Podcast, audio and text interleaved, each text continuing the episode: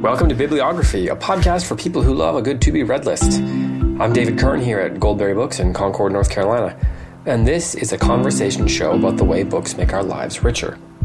This week's guest is an established voice in NFL coverage. He's a sports writer. He's a great profile writer, and now he's the author of a book called The Blood and Guts How Tight Ends Save Football.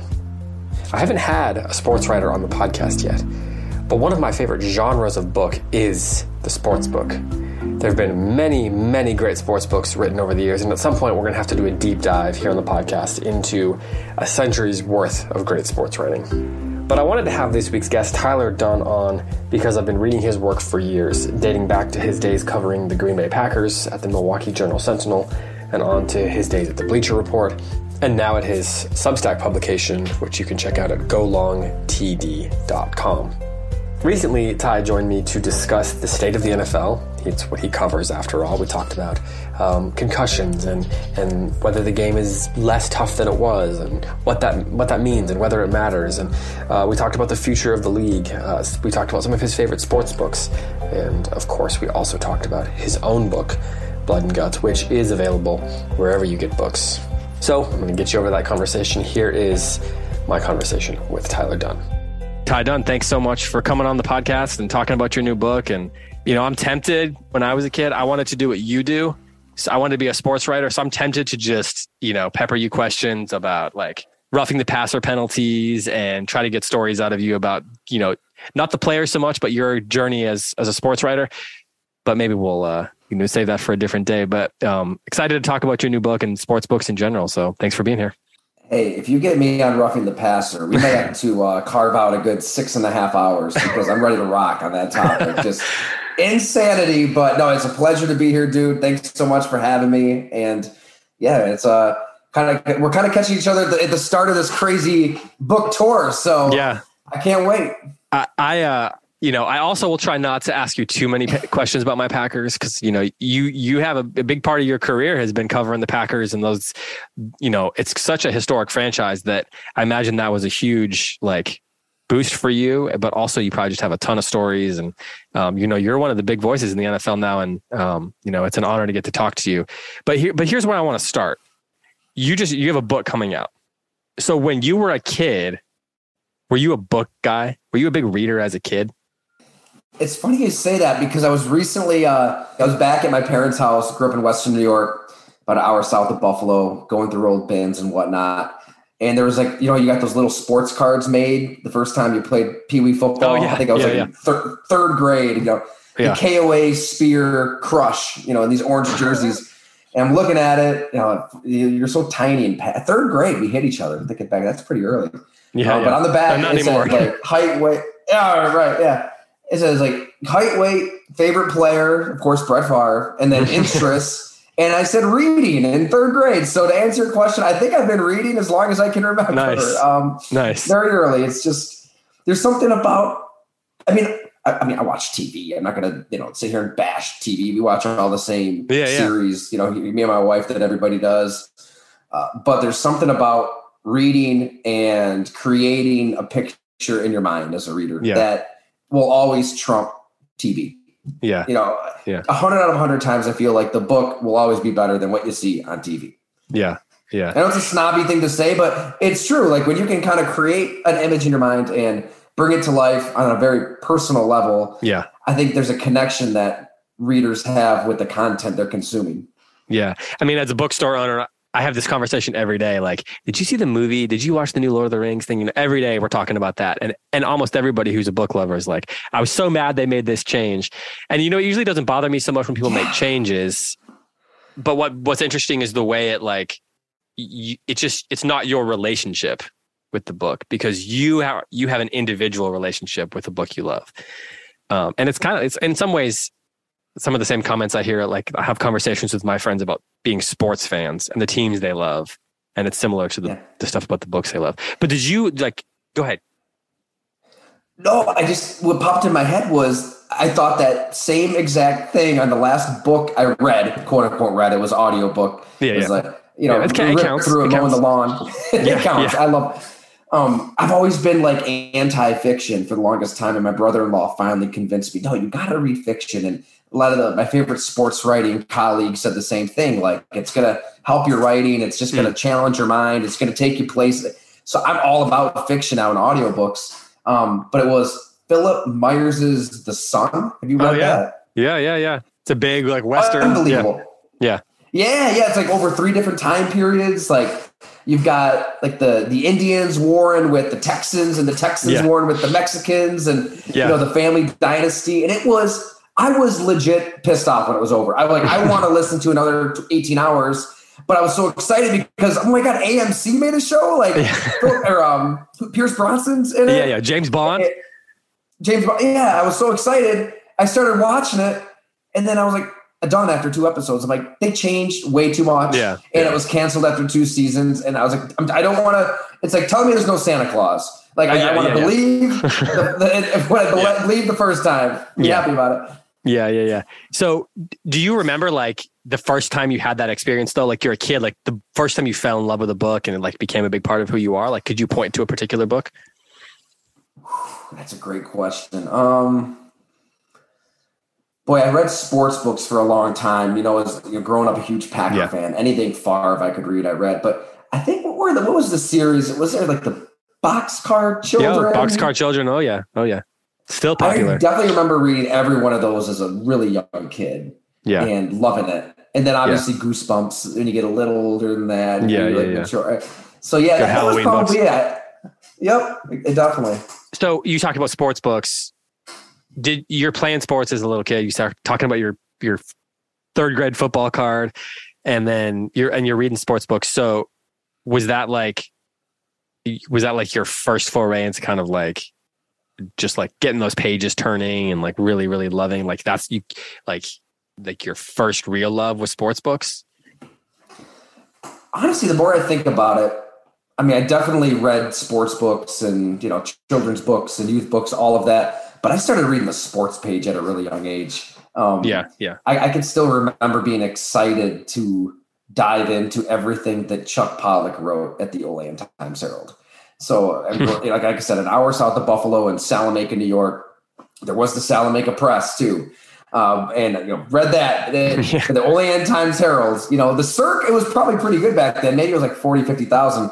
Um, not that today, but yeah. Chuck is still there doing his thing. Uh, he became, I mean, long story short, he became like one of my greatest mentors. Hmm. I interned there, worked all that stuff. But I, I, can remember devouring everything that he wrote, and then like Jerry Sullivan, Bucky Gleason, Mark hmm. Gaughan, Alan Wilson, Larry Felser, the Buffalo News. As I got into like middle school, high school, hmm. um, it, it, probably started with that. I mean, I sound, I probably sound like uh, George Costanza right in the interview. Who, who do you are talking to Elaine's boss, and he goes, "Hey." who, who are your favorite authors? He's like, oh, Mike Lupica. You know, Lupica. Yeah. it's true. I definitely, I'm not going to lie. Like uh, the sports page every day. Um, and then it was like, like sixth, seventh grade for a career project. I uh, went to the Olean Times Herald, you know, saw my hero Chuck Pollock, yeah. and I gave him my like 1999 NFL draft preview. You know, homemade, cutout pictures, my rankings, mock drafts, all that. Yeah. And he told me that day, he said, Hey, when you turn 16, I'm going to hire you as an intern. And it was, I don't know, three, four years after that, I get a call from Chuck. Hey, you ready to work? And started working the desk, covering high school sports, you know, working late nights. Mm. Um, lo and behold, he's let me write freaking NFL and NBA columns. You know, he just would let me go. Like that was the That's thing awesome. as a sports editor. Yeah he didn't try to like curtail anything. It was just like just go and learn on the fly. Yeah. Um, and I just talked to him last week. He's just like one of the best human beings ever. But mm. yeah, I could go on and on about Chuck. It probably, it probably started back then for sure. I mean, I, I, you know I remember. I mean, I grew up in a family of teachers and multi generations of teachers, and we're reading all the time. And you know, we're reading everything from like you know Dickens to Tolkien to like you know fiction, nonfiction, whatever it is, Shakespeare, you know, that's the kind of family we're growing up in. Like that's what we're being asked to read. But I loved, you know, a Packers fan, right? I'm reading, I'm reading McGinn, I'm reading Silver, you know, Tom, oh. Tom Silverstein and these guys who've been there now for a long time to go along with the newer guys, you know, and those are, those are the names that I grew up, you know, and then of course, you know, I, I loved, um, uh, Kornheiser and, and the Washington Post and some of those like national guys too. But the way those guys, you know, would tell a story was so fascinating to me. Because here I am reading like the Lord of the Rings and Louis L'Amour books and things like that that I loved, but I'm also like seeing some of the same strategies for telling a story in a in a gamer. You know, it has to happen quick. You know, you don't have as many words, but there's a precision and like the detail and the way they could like paint a picture was so fascinating to me. So as a writer, I'm curious, like when you're thinking about, you know, maybe you don't write as many gamers now, but but like when you were when you're doing something like that, are there like are you thinking about the stuff that you learned from reading books and from the people that came before you? Or do you think it's just like instinct? Or or you're like trying to figure okay how do i capture that moment that game changing moment in a, in a game? And like you trying to come up with a strategy to really capture that?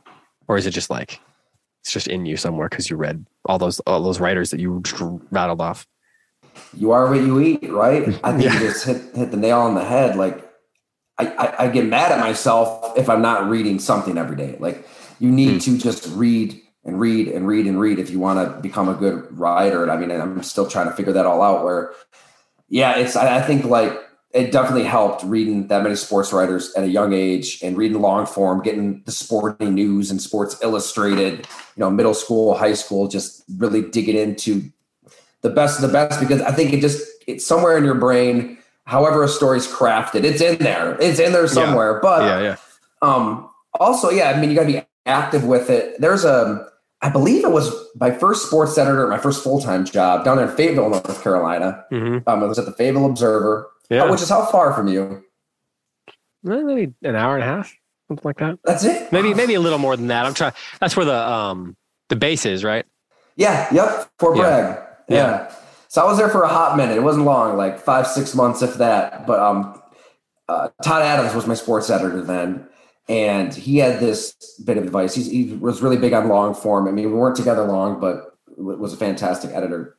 He said, you know, in your stories, you always want to have like conflict and conflict resolution. Like nothing in life, you know, is ever just hunky dory throughout. Like there's there's going to be issues. There's going to be some shit that happens that you got to overcome and work through, and trauma and all that. And then it's got to be figured out for for better or worse. You know, yeah. I mean, maybe yeah. maybe maybe the resolution isn't that pretty too. Um, but I think that's always kind of in the back of my mind too. Is like, okay, what? Why are we here? Like, why am I talking to this player here? What did he go through? Yeah, and like, yeah, there's gonna be there's gonna be an arc. Like, I don't think you ever want to be cookie cutter and say, all right, lead, nut graph, yeah, you know, section, section, section, close. It's it's got to take on an organic feel, but I think it just comes from um, it really, you know, it just it just comes from conversations, not interviews. I think like. Mm when I'm just talking to somebody like with this book and like yeah. physically being there with with Tony Gonzalez and Ben Coates and Mike Ditka, Jackie Smith, all, Jeremy Shockey. Yeah, those are some names. To, you know, I try to be, be, in person for as many of these conversations as much as possible because I, I, I don't want it to feel like an interview. Like I'm not walking yeah. in there with a list of questions and saying, like I'm, on, I'm not on some mission where it's like Walter Cronkite and you, I need to hit on this. I want it to be organic and like, let's just see where it goes. Like let's throw back yeah. a few drinks. Let's hear some old war stories. Let's hear the shit you went through. And you know what? Like we'll we'll, we'll see what the angle is as, as we're going along. And then yeah. I wanted to be open ended with it and just and just listen because they went places that I could have never predicted. Yeah, yeah, yeah. So how you know you've got this book out blood and guts. It's all about tight ends. It's a, it's a great angle and a, and a really fascinating book. But like, how is that process of putting together a book, you know, like a book that's going to show up on the front table of a bookstore like mine, different than you know, you when you're writing a long form piece for your Substack for Go Long, or you know, for when you were a Bleacher Report or the Journal Sentinel or wherever. Like, are, do you have to think about the end goals differently because you know maybe a Bleacher Report or Substack or on your Substack you're trying to get like, you know, like I don't want to just say you're like hunting for clicks, but you know, maybe maybe your boss at Bleacher Report was.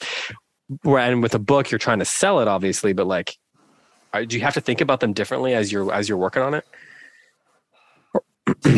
Completely honest, I tried to a- approach like each chapter of this book a lot like I approach a long form story that I'm really throwing myself into. Interesting. Okay. Yeah. Whether it's Bleacher Report, Buffalo News, Journal Sentinel, Go Long right now. Um, they do intertwine. There is a narrative. I, I, definitely would still recommend people read it. Like chapter one through 15 because there are some Yeah. things that evolve and change. But but you can j- absolutely jump around. I mean, you could just hey, if you want to go right to friggin' Jeremy Shockey or Ben Coates or George Kittle, you you can because I wanted to take that approach and lean into how I best know to to write.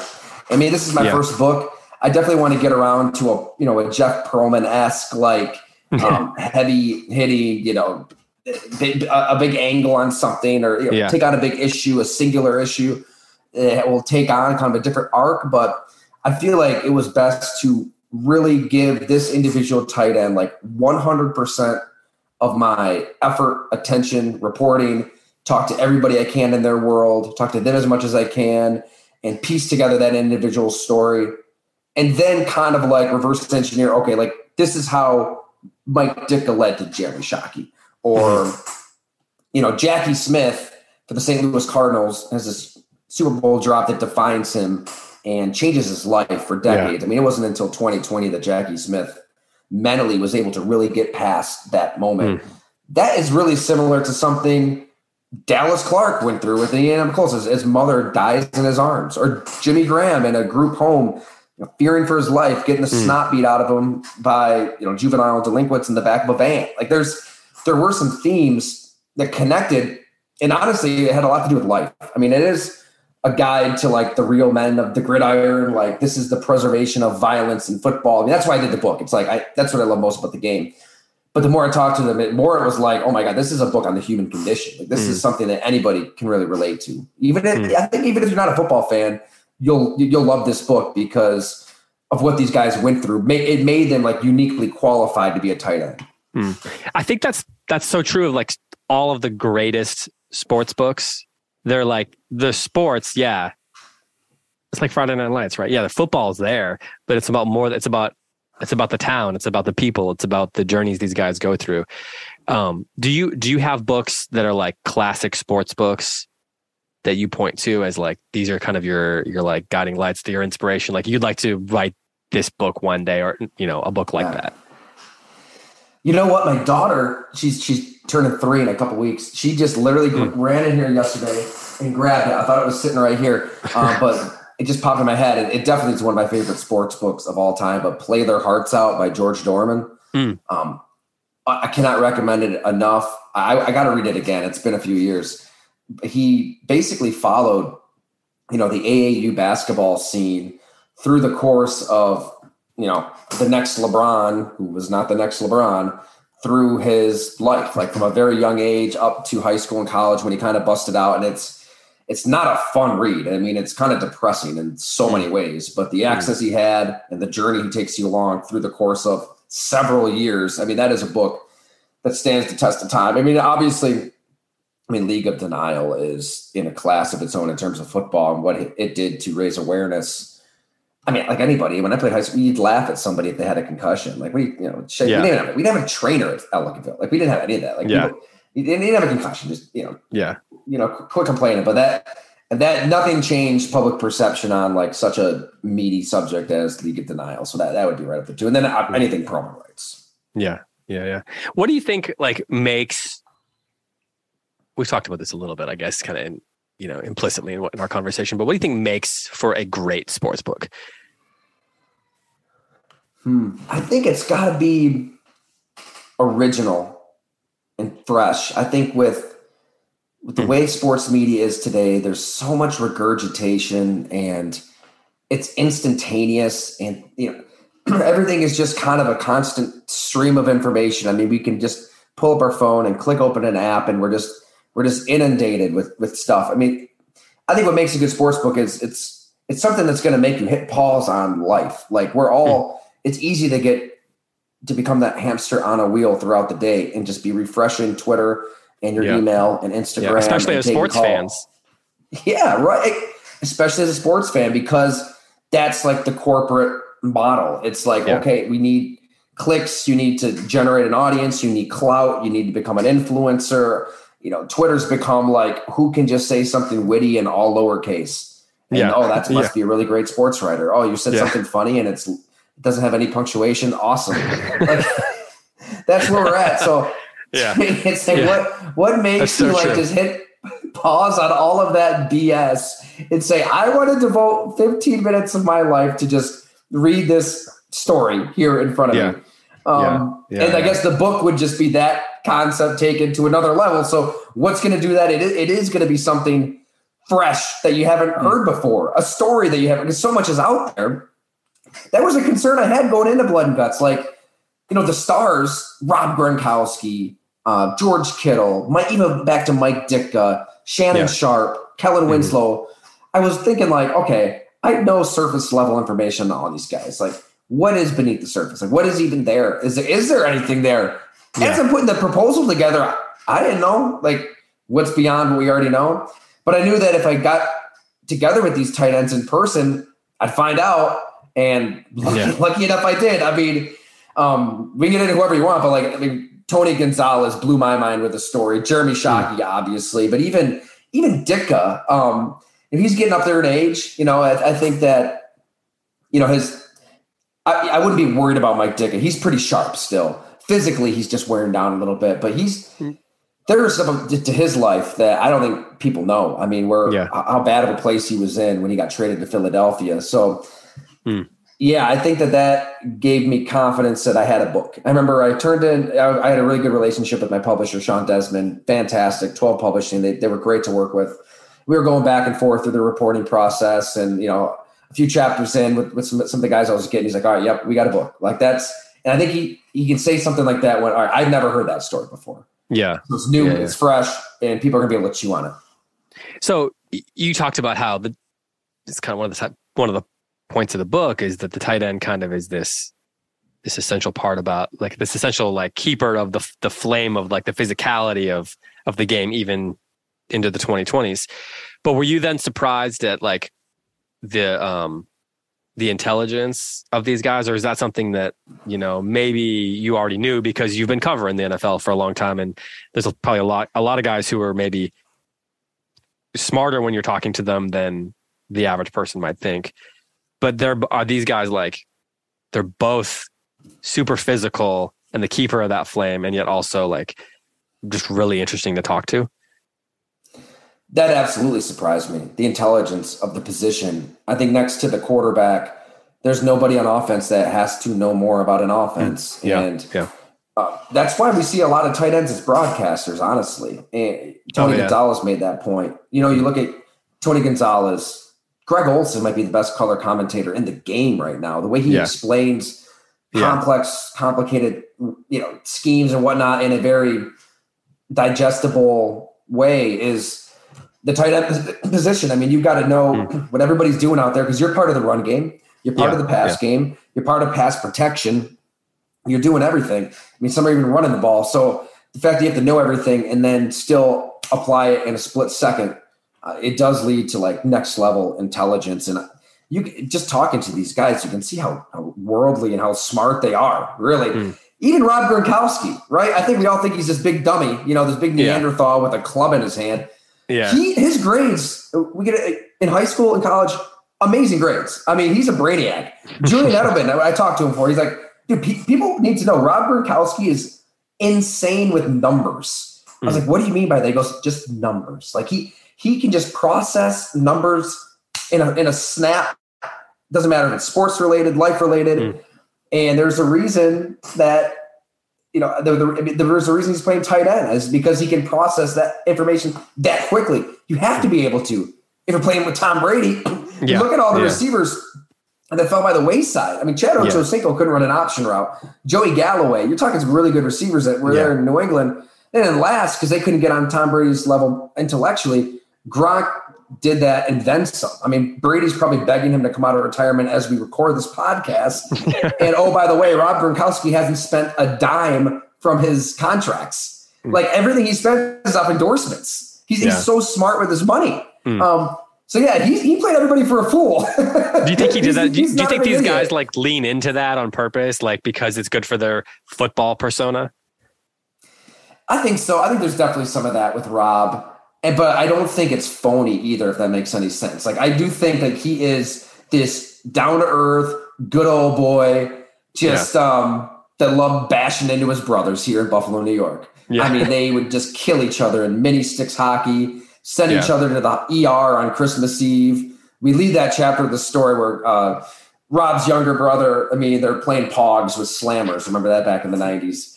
And it was one was fighting the other over a mini sticks battle earlier in the day. Anyways, Rob, whenever one would try to escape the other, they'd run to the bathroom and slam the door. Well, Rob did that, and then Glenn came in and pushed the door. Rob goes flying. His head hits the bathtub. He passes out. Glenn thinks Rob's dead.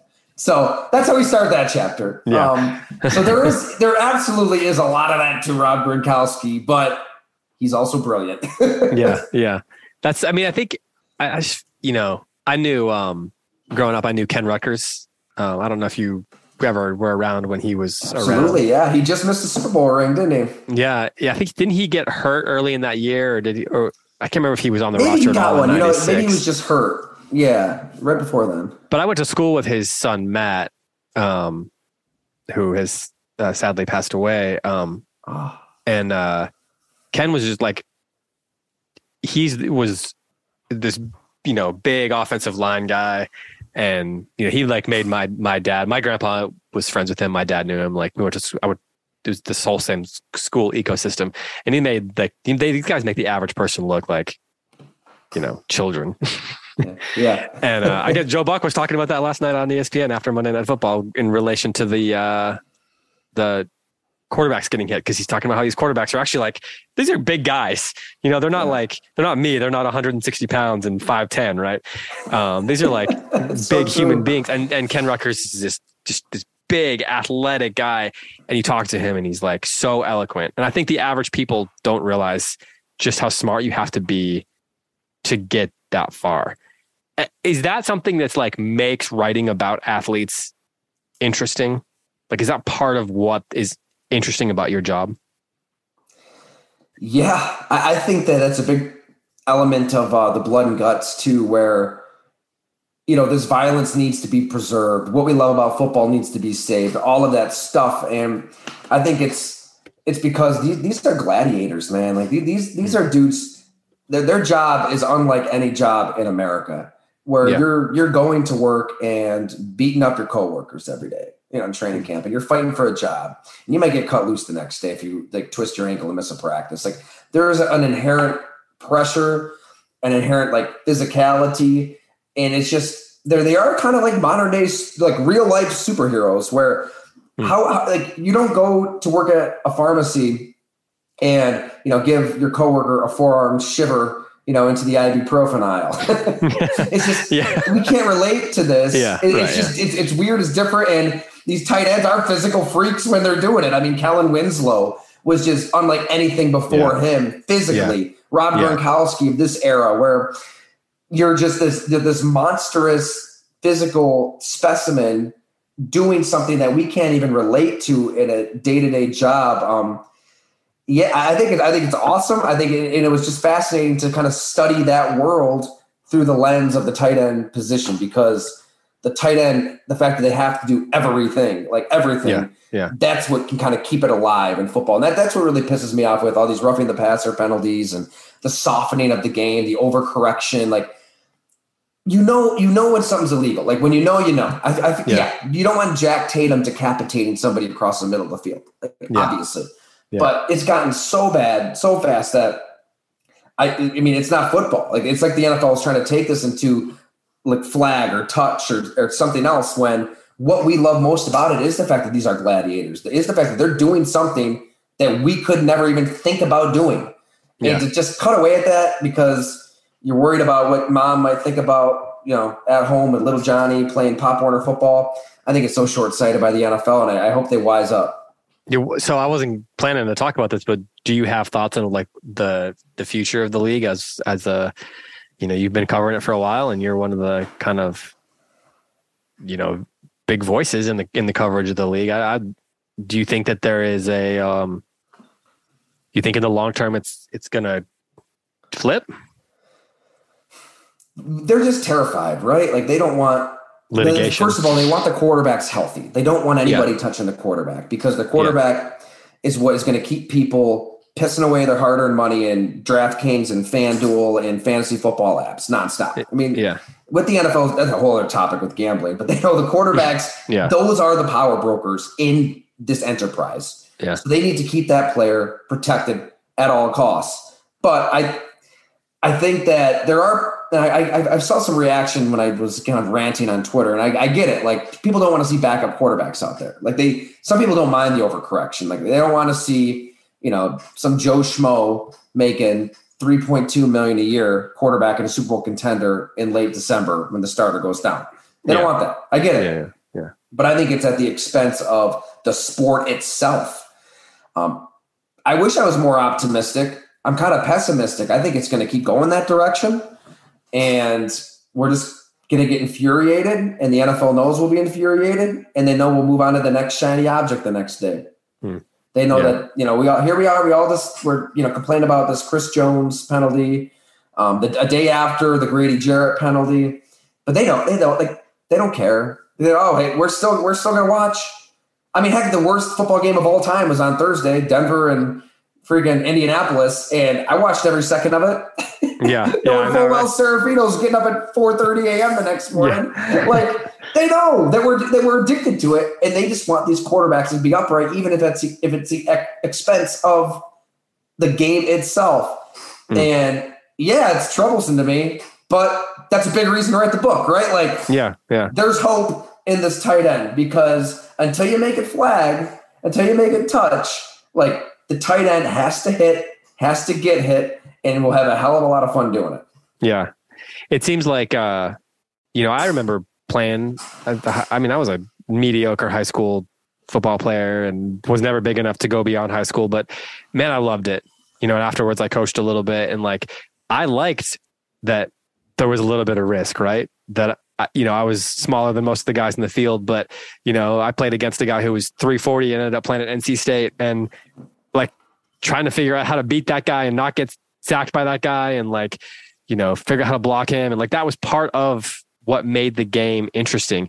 And I think you like you, you have there's these guys have a they they know what they're they know what they're they're doing and like it takes yeah it takes a certain breed I suppose but you know a lot of people Yeah. don't understand that that is like that risk is is what's interesting about the game for a lot of people And then you, like you just said, they know it. And even most of the players later in life who are hurting bad, Ben Coates, right? Hard to get around his house. Um, he said, do it all over again. Why the camaraderie? What football gave him? Hmm. Like the, the friendships for life, the life lessons that will just carry on his entire life and pass on to his kids. There's so much good that comes out of football when it is football that yeah, I, I think that they that players do know when they when they sign that dotted line, they're they're stepping into an octagon, and the NFL is almost trying to turn that octagon into a safe space. It's like you can't have both Hmm. worlds, Roger, and 32 owners. Like you can't you can't you know promote this violent game and the collisions and what it is, yet also try to be kind to everybody who might be offended by you on Twitter. Like Yeah, yeah. it's eh, they're they're they're they're a lot like any corporation, right? If they're going to respond to an uproar, and I, I don't know, I don't know what the answer is. I guess I'm I'm as concerned as anybody, and all I know is at least in the trenches, um, until you make it flag, there's going to be contact. There's going to be physicality, and the tight ends they can still live in those trenches and, and catch a pass here and there. So that that's kind of a big reason. I think the, the the faces of the game too. It's like Rob Gronkowski was, you know, he he was drafted in 2010. You know, he's in that decade of the league going this wrong, soft direction, and yet he's pillaging and bludgeoning and running people over, and we all love him for it. Like we Yeah. all love him for Yeah. it. So it's like, no, Yeah. thi- this is what we want, everybody.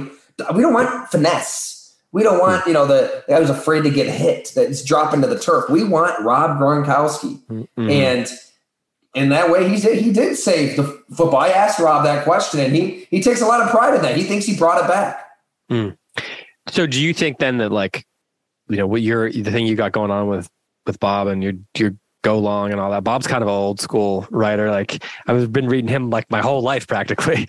my dad loves that guy, and and like do you guys see part of your your approach to what you're doing in terms of like your goal is to like help preserve this sort of spirit of what football is and like this definition of it. You know, quick aside, you know, you follow, you watch these games, and Aaron Nagler, who's a Packers, you know, fan slash writer, right? Cheesehead TV. Yeah. Every time someone throws one of those flags, his thing, he tweets 15 yards playing football.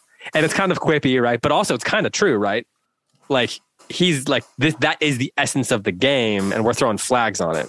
So do you guys view it the same way? And like, is is that? I mean, obviously you do based on what you're saying, but is the work that you're doing and the books that you're writing and the, your coverage of the game about preserving that true essence of what football is? No doubt about it, man. It is like, and you can.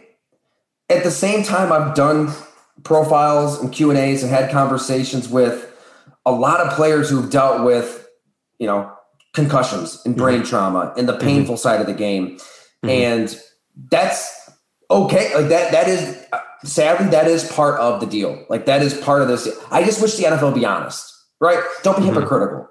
Just be upfront. It's not a safe game, right? Let's let's right. stop with the infomercials telling us all it's safe, it's safe, it's safe. Oh, look at this study, look at that study, look at these players wearing Mars Attacks padding over their heads in training camp. Like, no, the brain's in a skull. yeah, it's yeah. gonna jiggle around in that skull, regardless of what the helmet is. Own it. It's violent if this is for you, great. Sign up and play. You're going to love it. It could lead to a lifetime of happiness, it could lead a lifetime of pain. It's your decision. Instead yeah. of lying to us in so many ways in the name of business interests. So, so yeah, I think that's absolutely a mission of golongtd.com and everything I'm doing over there. That's the that's the way I see the game, for better or worse. So do you do you think it's possible then for the game to be made safer and also to preserve this stuff that this like the physicality of it that you love? I think we're there. Yeah, I, I think so. I think when you know the concern is guys getting bigger, faster, and stronger. Right. And more, yeah. The, those collisions. And that seems like it's not slowing down. Yeah, it's. I was just talking to Dave Dameshek about this yesterday, and I, part of me wonders if it is a product of us watching Red Zone. I mean, we see every injury in real time. Interesting. And and it's just you know, it's it feels like there's more players getting hurt and sprawled out on the turf and getting stretchered out. Right. I feel like it's been that way for a long time though, and we just didn't see it in every game in real mm-hmm. time. Mm-hmm. Um, sadly, it's just it's just part of the deal. I, but if I, if I do have one concern, it's the fact that guys are getting bigger and stronger, and those collisions will be more impactful for sure. But I feel like in terms of like what's illegal and what's not, uh, the turn of like you know the century, you know, 2000 uh, to 2010. I mean, I can picture the Sports Illustrated with like James Harrison on the cover, right? He just takes out was it Mohamed Massaquoi maybe? He just lit somebody Charlotte up guy. over the middle. Yeah, and it was it was ugly. I mean, you look at that, it's like that is illegal. Like that shouldn't yeah. be allowed. Yeah. I'm or okay the hit Antonio like, Brown took in some of those playoffs games. It, absolutely. Like you just know. You just know there's so many of these flags that are thrown that it's it's clear. I'm sorry, it's just it's not a, it's not a penalty. Even even Tua's yeah. injury, the, the, second concussion with both of them. The first one he just kind of pushed by Matt Milano. But like, yeah. how are you going to stop a quarterback's head from bouncing off the turf on a clean hit? You can't. I wish I wish you could. Yeah, you can't. Right. Yeah. So so just be honest to what you're saying. Just be honest. Yeah, yeah. Just be honest. Yeah. You know, it's um, it's their worst nightmare. I mean, they don't want they don't want everybody at home seeing players taken off on stretchers, let alone quarterbacks. Uh, I just, I'm, unless you really want to make it flag football, hmm. right? Just do it. Just do it then, right? If that's what you want, just just go that route, and we'll, yeah. we'll see if people keep watching because I don't yeah. think they would. Well, they didn't think people would stop watching baseball in 1988, and here we are. so that's true. I mean, you know, who knows where soccer will be in 30 years, right?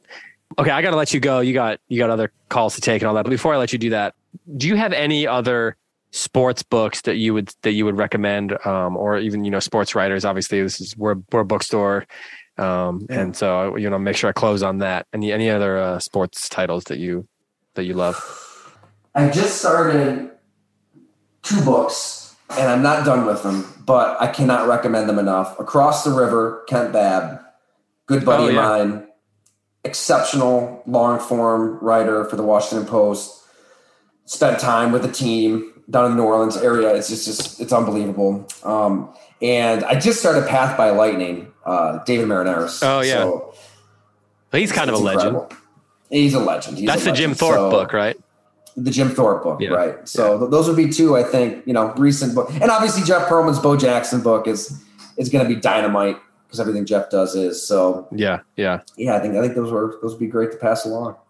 Well, hey, thank you for uh, taking the time. I know you, you know you got so many of these going on. I appreciate that you took 45 minutes and you got NFL players to talk to and you don't, you know, stop talking to me, but I appreciate it. No, man, this was fun. This, this was a riot. I wish we could do it another 45. So let's, let's make a point to make it happen. All right. Sounds good. Good luck with the book.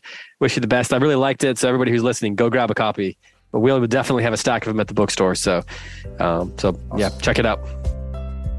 Well, that was Tyler Dunne. Thanks so much to him for joining me, and thanks to you for checking out our show. Be sure to check out The Blood and Guts How Tight Ends Save Football. Be a great Christmas gift for the sports lover in your, uh, in your family. And if you would like to get that through our bookstore, you can go to bookshop.org slash shop slash goldberry books. Or, of course, you can, you can always swing by. This has been Bibliography. I'm David Kern. Post production for our show was done by Logan Green. Thanks for listening. Hope you found a book or two to add to your to be read list. Until next time, happy reading.